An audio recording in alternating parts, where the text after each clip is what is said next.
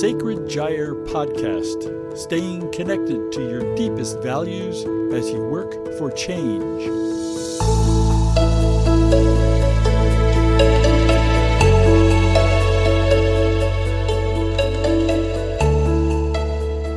In the first two episodes, I talked about the purpose of this series of podcasts and what I mean when I talk about the importance of staying connected to your deepest values.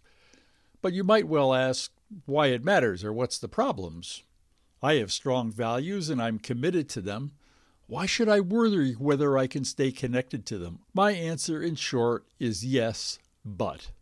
It's true that we are able to commit to new ways of treating each other. That does not change the fact that under stress, we often react in ways that reflect old mindsets of things like winning no matter what. This can take many forms, but it happens to all of us under the right circumstances. If we want to increase the likelihood that we will act according to our deepest values, we need to do things when we are not under stress that help embed those values so they become the subconscious routine we go to when we are under stress. Now let's use the example of learning to ride a bicycle. When you first learn to ride, you struggle to stay upright because you have not encoded all the large number of muscle and nerve memories that will help you instantly react. After practicing for a while, those memories start to get encoded in your subconscious mind, and you don't have to think about it anymore. If you learn how to ride on paved city streets and get taken to a vacation spot where there are paths with partially submerged rocks or unexpected dips in the ground, you may likely feel less competent for a while. But if you consciously practice in that environment, you will embed new encoding that makes it easier to ride the bike in a wider variety of places. And having someone else go along with you to give you coaching or to learn together with you will make it easier for you to make the transition and more likely that both of you will encode those memories deep in your subconscious minds. Now, living according to your deepest values is only partially like learning to ride a bicycle. It is, in fact, more complicated, and having the social connections work with you has more importance. This is due to the increased role that our relationship to right and wrong plays when living our values. It is partly about being able to remember to do things like, say, ask curious questions with faced with a new social situation. It is also about practicing and encoding what goes into your commitment to do the right thing in accordance with those values. I think there are three ways, at least, that we can all learn to do this, and I can easily name how I've tried to help myself get better at it. First, we need to learn how to be present with other people under difficult circumstances. I've taken classes, read books, and practiced with friends and colleagues.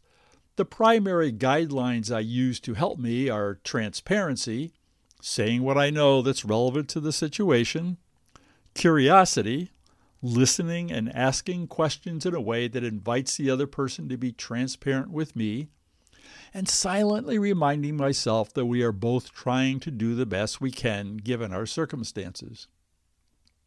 The second way is to be connected socially with people who try to live by similar values. For me, it is my presencing circle of girlfriends. We meet almost every month for three hours, and part of what we do is to practice being present with each other in a way that aligns with our deepest values.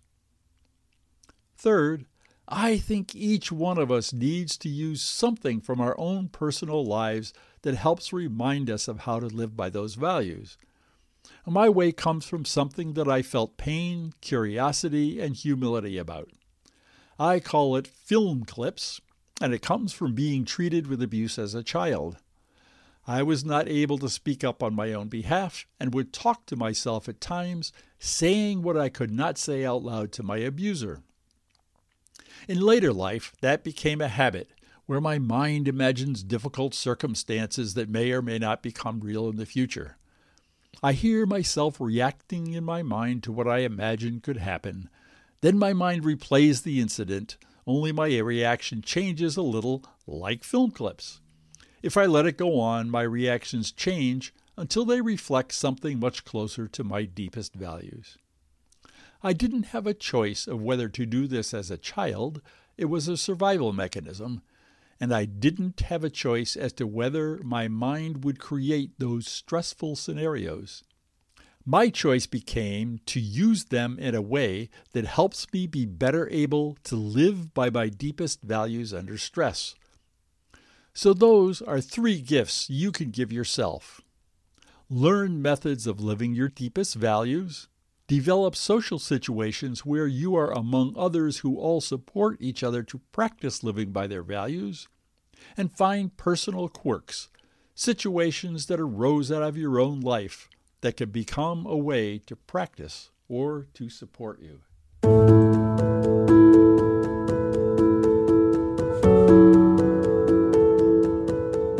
Thank you for listening. If you would like to receive notices about upcoming episodes, sign up on the contacts page of sacredgyre.com.